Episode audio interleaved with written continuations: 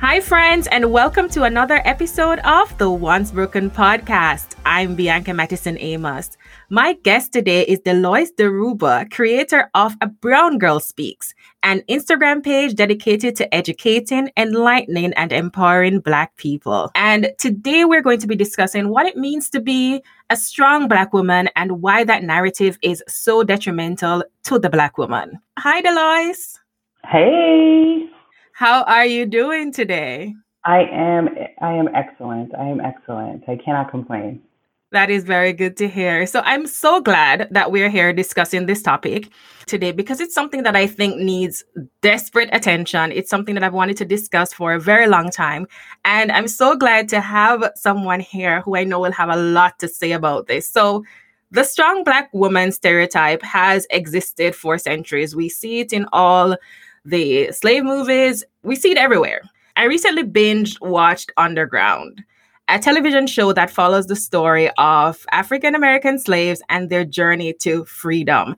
And in one of the episodes in season two, in a scene with Patty Cannon, an infamous slave catcher uh, who captured both free and runaway slaves and sold them back into slavery. Um, this scene was between her and her white biographer. And he was discussing her inability to capture Rosalie, who is the star of the, the show and a runaway slave who made it to freedom and went back to help others escape. And when talking about Rosalie, who is pregnant while going through literal hell, the biographer says it is widely believed in some scientific circles that the Negro woman has an almost supernatural ability to bear pain. I had to pause the show at that point to digest those words. What do you think about the biographer's words and how is the strong black woman stereotype represented today? Ooh, that is a very loaded question.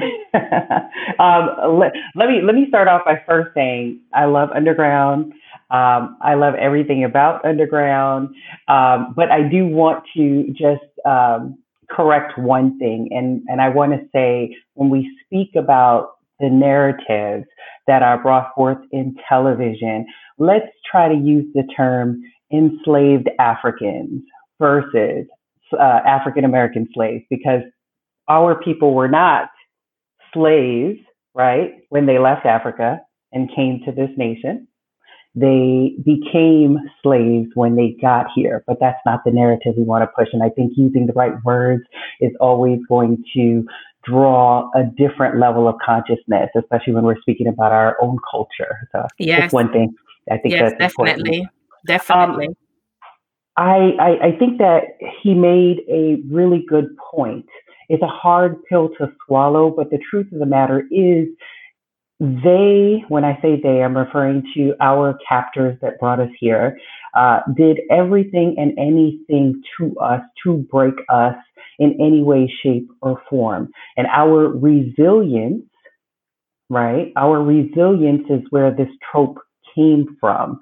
Uh, they did lab tests on us. You know, we know about the stories of Henrietta Lacks and her contributions to gynecology and how they used her as a human lab rat um, without any anesthetics, uh, you know, or in, anything like that, you know, in order to sedate her in any way, shape, or form as they were doing all of these tests.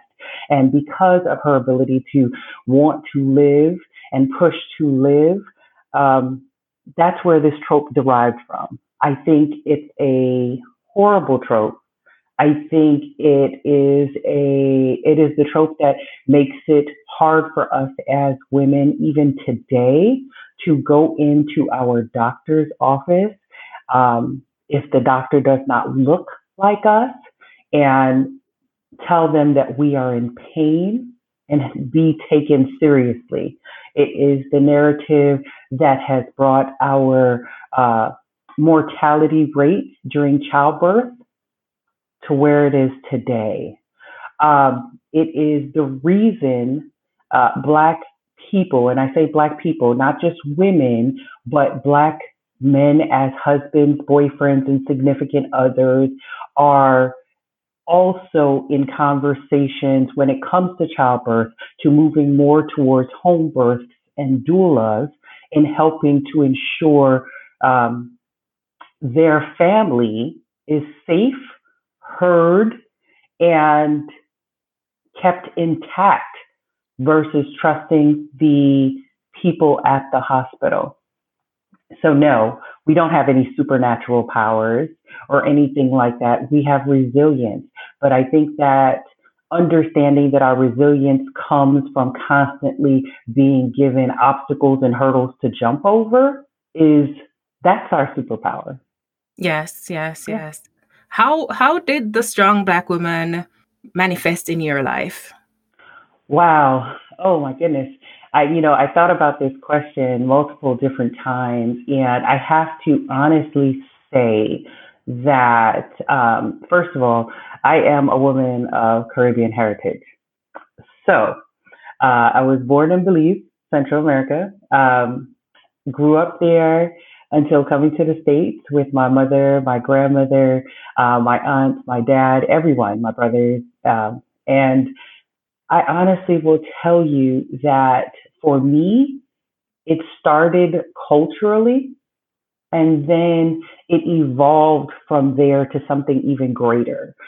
So always, you know, seeing gender specific roles within culture. And I remember as a kid looking around and saying, but why? But why? But why? I don't understand, but why? Mm. Um, I remember asking so many questions. And the interesting thing about the questions being asked is that I would get a different answer from my grandmother, who I'm very, very close to, than my mother. My mother would not give me an answer. My grandmother would always give me answers. And I'm very close to her. And the difference um, that I started to see um, came from the fact that I had an unhappy mother, but a very happy grandmother who had divorced my grandfather. So it was very, very interesting. Um, how did it manifest in my life? I think being able to have the two variations, um, which is in my mind at the time as I was growing up, it was very bizarre. You know, you have a grandmother who's older and and and she seems more free. She seems more open. She seems more yeah i'm not doing that type of thing. And then you have a mother uh, who was very unhappy and she was very resentful and she believed that she was owed so much um, and that made her resentful for myself it took a actual two year bout with depression. And when I say two year, I had struggled with depression probably probably all my life, right? But the one time where I couldn't get out of it, it was it it, it was about two two full years. I literally could not get out of it. I couldn't shake. I couldn't move. I, I literally I wouldn't. I didn't want to take a shower. I didn't want to get up. I didn't want to go to work. Um, I didn't want to do anything. Um, and in that in that two years, I remember um, my husband coming in and seeing me crawled up on the floor, curled up on the floor in the bathroom, and like literally uh, just a hot mess. Mm. And um, he asked me, he just asked me, was I okay? And I told him no. And he walked out of the bathroom. When when did you burn your cape? Right after that. Literally right after that. So um, I guess it's easier for me to to to to say that during all of the time I was battling with that the two year depression and whatsoever, um, I couldn't turn to anyone. I, I couldn't reach out to anyone. Um, no one, everyone was so used to see, seeing me be the strong one. I was the one that, you know, I, I, I had been in the military, gotten out of the military. I was a mother of two. Um, I was the mom that uh, took my kids to every to their football games, to basketball games, to you know uh, dance practice, gymnastics practice, all of these things. I, I was doing all of those. Plus, I was you know I had finished my degrees, and I had I was working in corporate America. I had a great uh, position within corporate America, and all of those things. That's all everybody saw. So if that's all they saw, you know, me reaching out for help, they just didn't believe it. You know, they were like, "Oh, you're going to get through this. Oh, you know, it's just you, you'll be okay." You know, and it was very, very difficult because I was still, I was like a functioning depressive.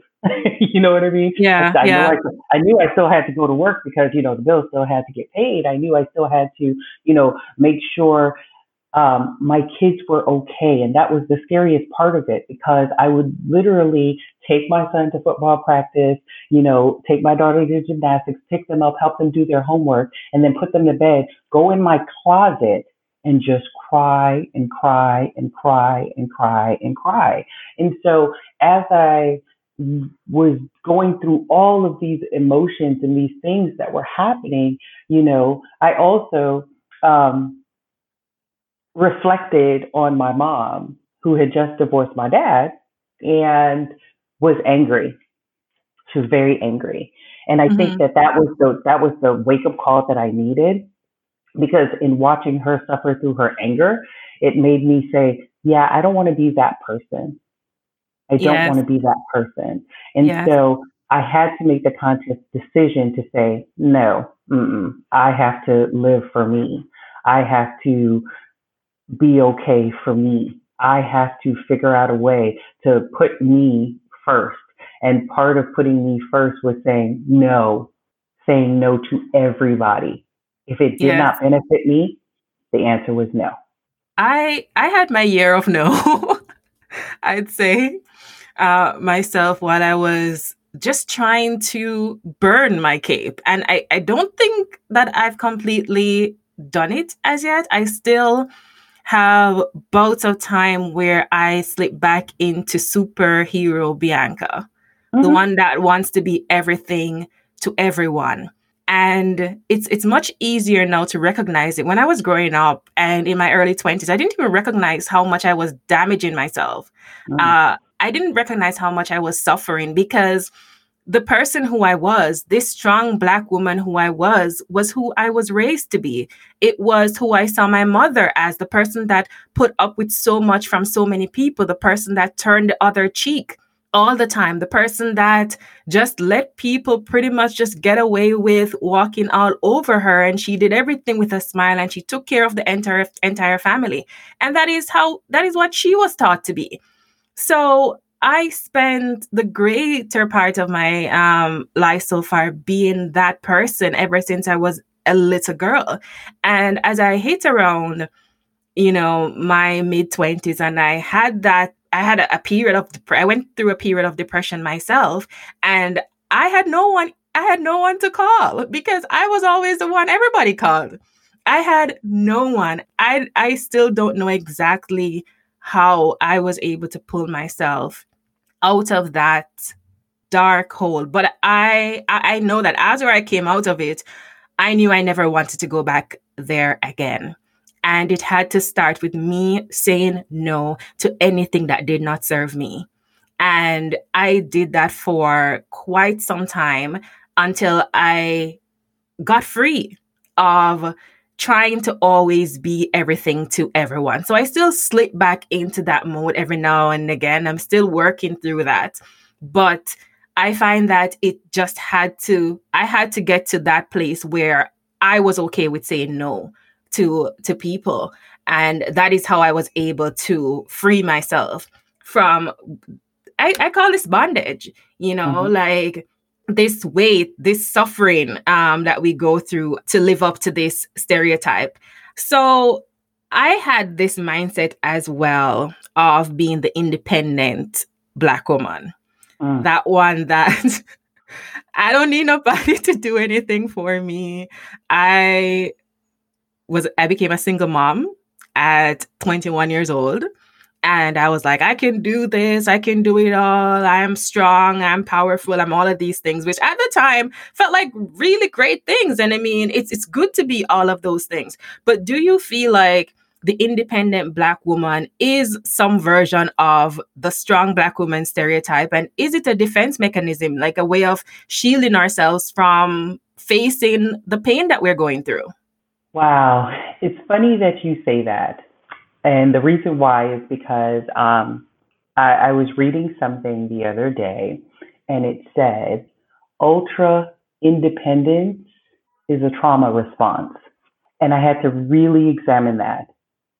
And I have to 100% agree with you um, I think that as we were as, as we were growing up, we see our moms being all to everybody and doing everything and whatsoever, and we get this idea that that is what a woman should be.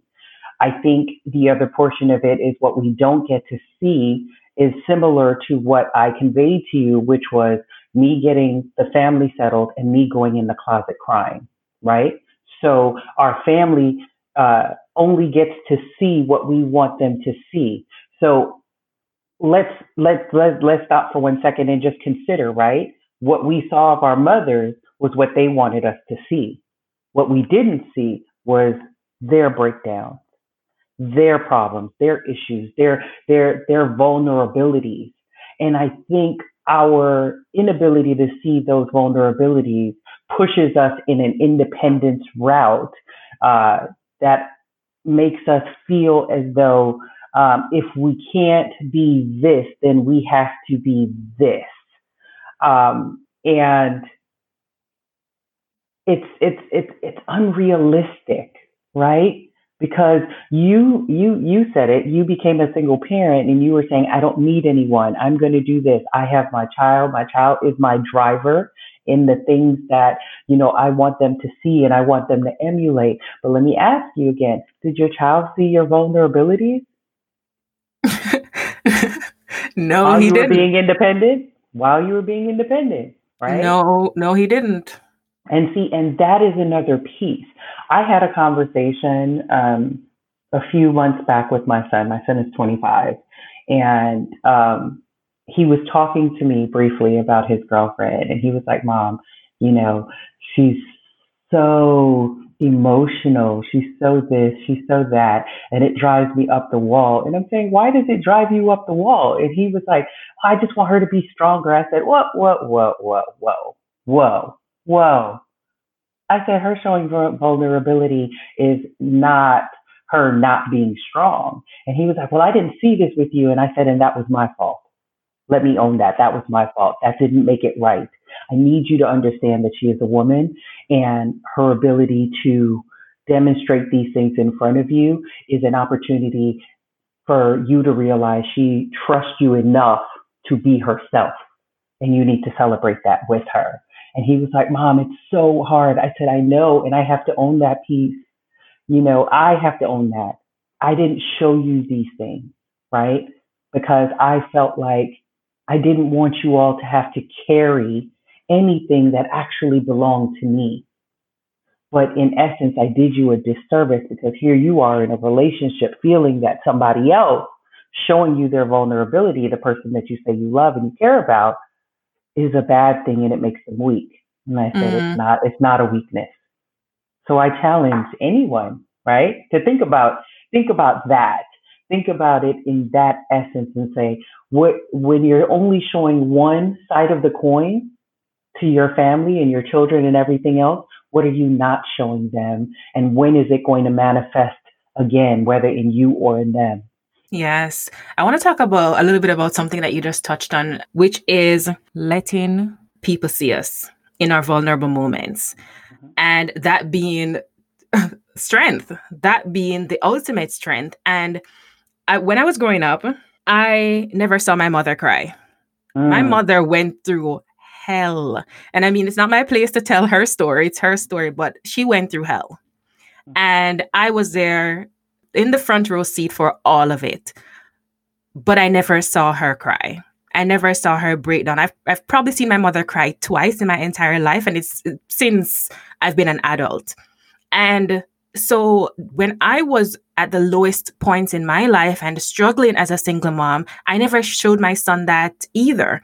And what I've found is that since I've started to be vulnerable, even with my child, my son is 11 years old and he is so emotionally intelligent and he is so loving and caring and so in tune with his own emotions. And that is, that has probably happened in the last three years that I have started to be vulnerable in front of him. I can tell him when I'm not having a good day. I'm, I'm I'm okay with shedding tears in front of him. I mean, I'm not gonna fill him in on everything that's going on in my life. There's some things that he doesn't need to know um, at his age, but I'm gonna let him know when I am hurting because I want him to also be okay with sharing his feelings and being vulnerable. I don't want him to feel like he needs to be this macho man all the time because our children are suffering because of this. And I've been thinking a lot about how do I break this cycle? And I feel like the only way to do it is to show them, is to be vulnerable in front of them. What are your thoughts on this? How do we break this cycle of being, I wouldn't even just say the strong Black woman, but the strong Black person? Because our boys are suffering as a result of this as well. Agreed.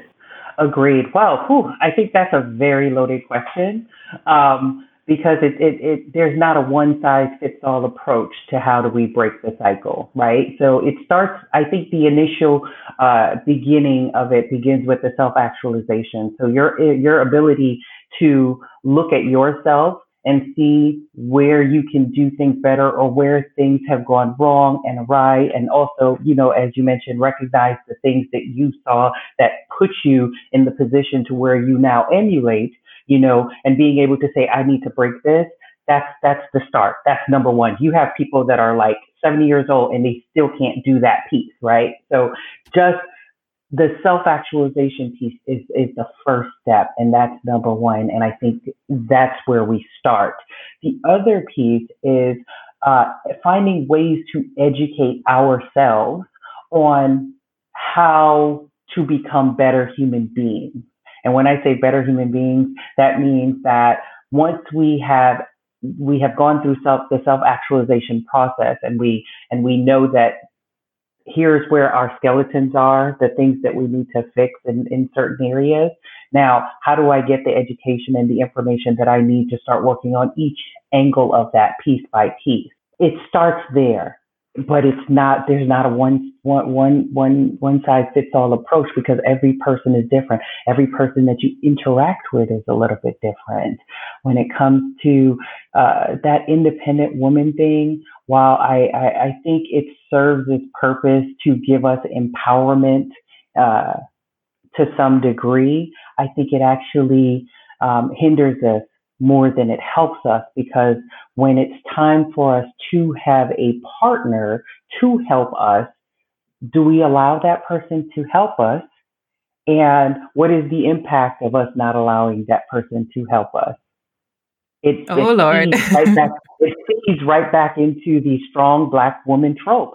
This person, they don't, they don't need me. They've got it. They can do it to all themselves. And in the meantime, you're sitting and you're saying to, you're thinking to yourself, this person doesn't even help me. This person doesn't do this. This person, you know, what do I need you for?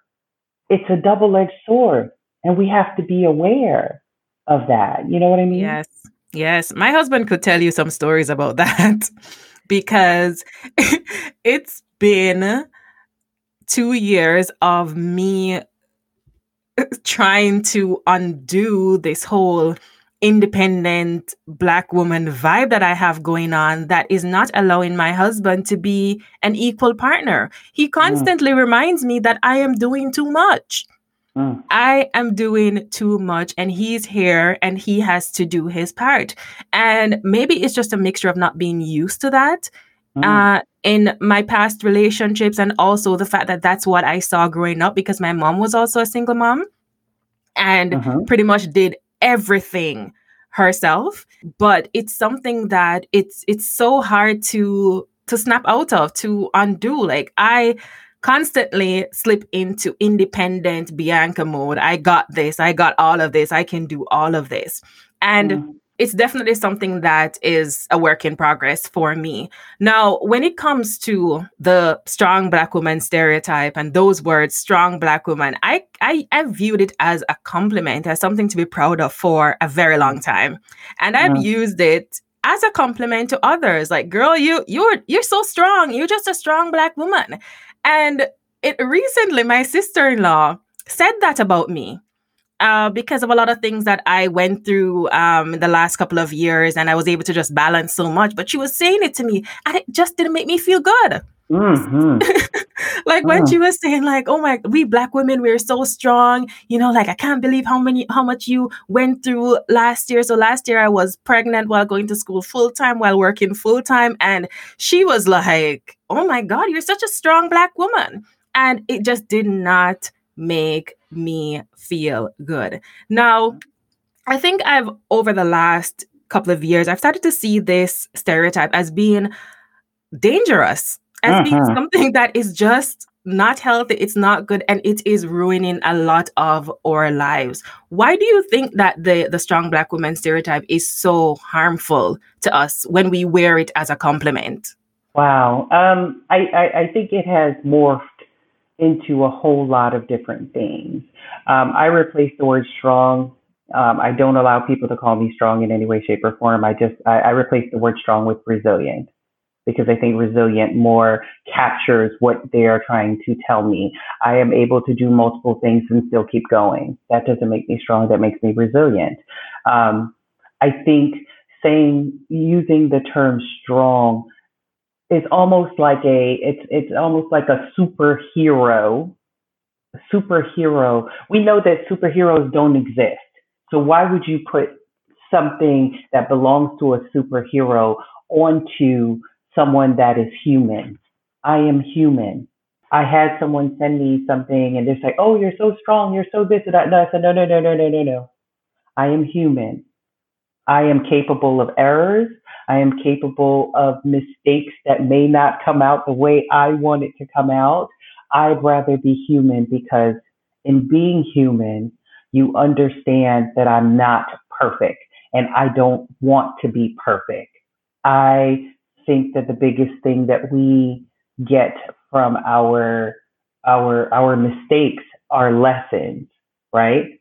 And because I believe that, I'm not a super superhero. I don't want to be that. It's way too dangerous. I think we, that terminology has been used in media, has been used in print, has been perpetuated all over um, various news sources that has impacted us more than anything else. It is the only thing positive, quote unquote, that they say about us in the media. Because if you think about it, do they use the same terminology to talk about white women? I don't see strong on the I, I, I, don't see strong on on on the cover of of of uh, you know the the New York Post when they're referring to white women. I don't see it on the cover of People. I don't see it on the cover of Vanity Fair when they're referring to white women. They don't do that. They find other words to substantiate the existence of white women, whereas we are, it's only about our strength. No, no. Our people were human people that withstood so much and they overcame so that we could be here living their greatest of fantasies and dreams. Mm, but they yeah. were no they were no more human than we are. You know? And we have to change that narrative. And that's why I say words are so important. Words are extremely important. One of the things that I've I struggled with for a long time is redefining strength because I, I, I, I always saw strength as a positive. It's a good word. It's good to be strong. And then when I realized that the strong Black woman was harmful to me and was hurting me, I started to try to redefine what strength looked like for me. And I feel like a lot of us, we get to that place where we understand that this is dangerous, but we just don't know where to go from here. So I know that I need to lose this. I know that I need to burn this cape. But then how do I redefine strength? Because I don't want to be weak, because we often see the opposite of strength, as we've been taught that it is, as weak. And how do we fix this? How do we redefine strength without seeing the opposite of it as weak or seeing that the replacement of it is weakness? Mm. So I'm going to challenge you to look at it in a different perspective. Instead of wanting to redefine strength, how about you redefine what weakness looks like? Because I think that that's that's that's the problem. You know, we view strength as we do we we view weakness as the opposite of strength, but everything mm-hmm. tied to strength hinders us. So yes. why is it that every why why can't we say everything? Why can't we redefine what weakness looks like and says, okay, is is is is crying a sign of weakness? No, well, it is not. exactly. So here, exactly. So here's the here's the thing, right? If you have if you have a daughter and you have a son, right, and they're babies, they both cry. Is one one weaker than the other? No, you understand? It isn't until they get to a particular age that we turn around and say, hey, that's weakness. Don't do that. And I think we have, as Black people, we have good intentions for strength versus weakness, based on the society in which we're growing up in, meaning, you know, America and everything else, right? Like nobody's going to love you like your parents. But at the exact same time, we don't want to send our kids out there thinking that everybody is their parents and they're going to treat them well and give them hugs and, and, and it's going to be Candyland all the time, right? So we have to, we have to, we have to teach them time and place for every single thing.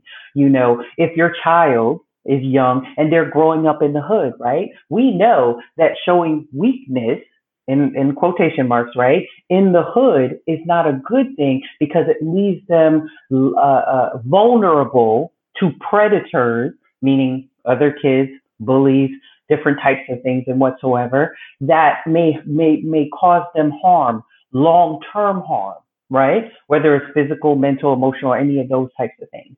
So we wear strength as a protective armor, whether it's real or not, right?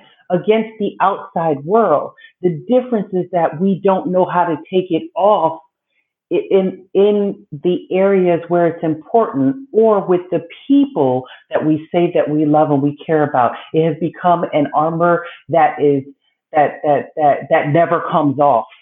And as a result of that, we are doing self harm. So, in my opinion, I just feel like it's an ugly thing that we have to look more at the weakness point and educate on what weakness looks like in every scenario. Because, in my opinion, you know, weakness is not a bad thing. Weakness is an opportunity thing. It's an opportunity for you to get better at something that you're not necessarily good at. Weakness is, you know, your ability to have a journey to grow upon. You know, I don't look at weakness as a bad thing. I, it doesn't have a negative connotation. Um, it, it, it, strength or, or being strong is more negative to me than being weak because I don't want all of the the attachments of strength. I don't yes. care about what weak. I, I don't. Oh, you know, uh, someone will say, "Oh, you're weak because you can't hit a baseball." Yeah, but I can run really well. You know, you know, I mean? you know. So you know, it's just not my thing. It doesn't mean anything else. It's just it's just not my thing. If my boss tells me, "Well, your weakness is you know, um, your inability to listen. And I'll say, huh, that's a growth opportunity for me. Okay, let me get to that. Amen. Let's redefine it. Let's not let's not look at it as a bad thing. You know, I, you know, some of the conversations that I have with my husband, you know, when we, when I was in my, my, my year of no, and he was saying, well, you know, you're crying all the time. You were never this weak. I was like, yeah, my husband's from New Jersey. And so we always joke about this, right? And I said, yeah, but, but you grew up in the hood. And in growing up in the hood, that may look weak to you, but I'm a woman. Do you understand what I'm saying? And yeah. it doesn't look the same to me. And I need you to reprogram yourself to understand that this is what it looks like for a woman. And you have a daughter now, so you can't say that because it affects her too. Yes, yes, yes. Ah, Deloyce, thank you so much for this conversation today. I, one, feel enlightened, which is what you do, and you do it very, very well. And um, yeah, this was such an electrifying and necessary conversation to have. So thank you so, so much for joining me today. I just want to hear more about how we would get in contact with you. If we want to learn more about what you do, uh, where do we go? Absolutely. Um, you can catch me on Instagram. Uh, on my Instagram hashtag is a brown girl speaks. Um, I use that platform all the time, um, just more so to share information and to enlighten people. My my goal is not to change anyone. It's more to encourage you to think about things differently. So you can DM me any anytime at uh, you know Brown Girl Speaks on Instagram. Thank you again for being here today, Deloyce. And thank you for having me, Bianca. Thank you so much for listening to this week's episode of the Once Broken podcast. You can support the show by leaving your review on Apple Podcasts or wherever you get your podcasts. Until next time, stay real.